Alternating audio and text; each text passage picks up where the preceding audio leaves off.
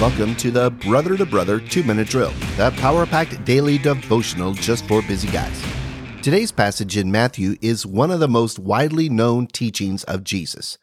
The question for today is Why should I love my enemy? Matthew chapter 5, verses 43 through 45. You have heard that it was said, You shall love your neighbor and hate your enemy.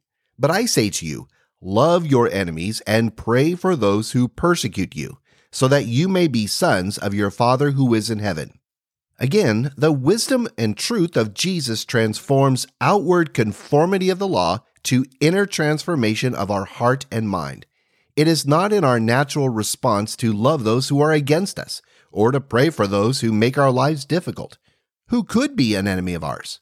Well, really anyone who is set against us a family member who is holding on to an offense, a friend harboring resentment and lashing out, a neighbor who is difficult to live next to, a coworker who has singled you out as a threat, a bully, or those on Facebook who vehemently oppose your political or cultural views.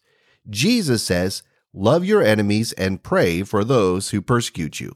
What might be some outcomes in following Jesus' instruction? You will first be affected.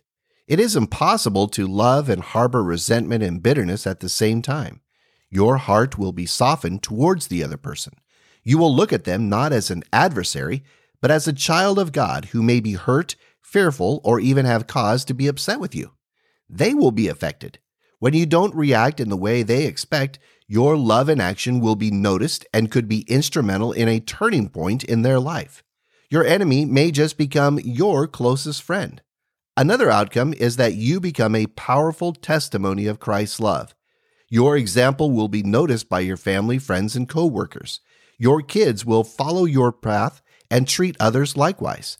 Your friends will trust you at a deeper level, and your coworkers will see your confidence in the face of adversity and goodwill extended to all.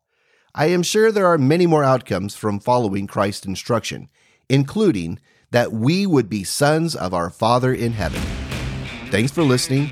Be blessed. Stand firm. I'm Tim Kaditz, your brother in Christ.